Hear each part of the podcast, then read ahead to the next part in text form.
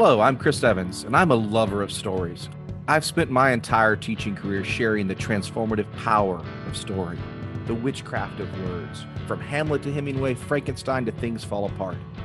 The goal of this podcast, Lit Matters, is to explore the stories that matter, the stories that affect us, the stories that reveal who we are, and more importantly, who we want to be as individuals and as a society. Each week, I'll talk to a guest, teachers, librarians, musicians, students, doctors, healthcare professionals about a book that they passionately feel matters, a book that they believe everyone should be reading. The goal of Lit Matters is to build up a digital bookshelf of great books, not necessarily the ones that teachers force us to read, but ones that move us, affect us, and impact us in profound ways. I hope you'll join me on this adventure to discover the lit that really matters.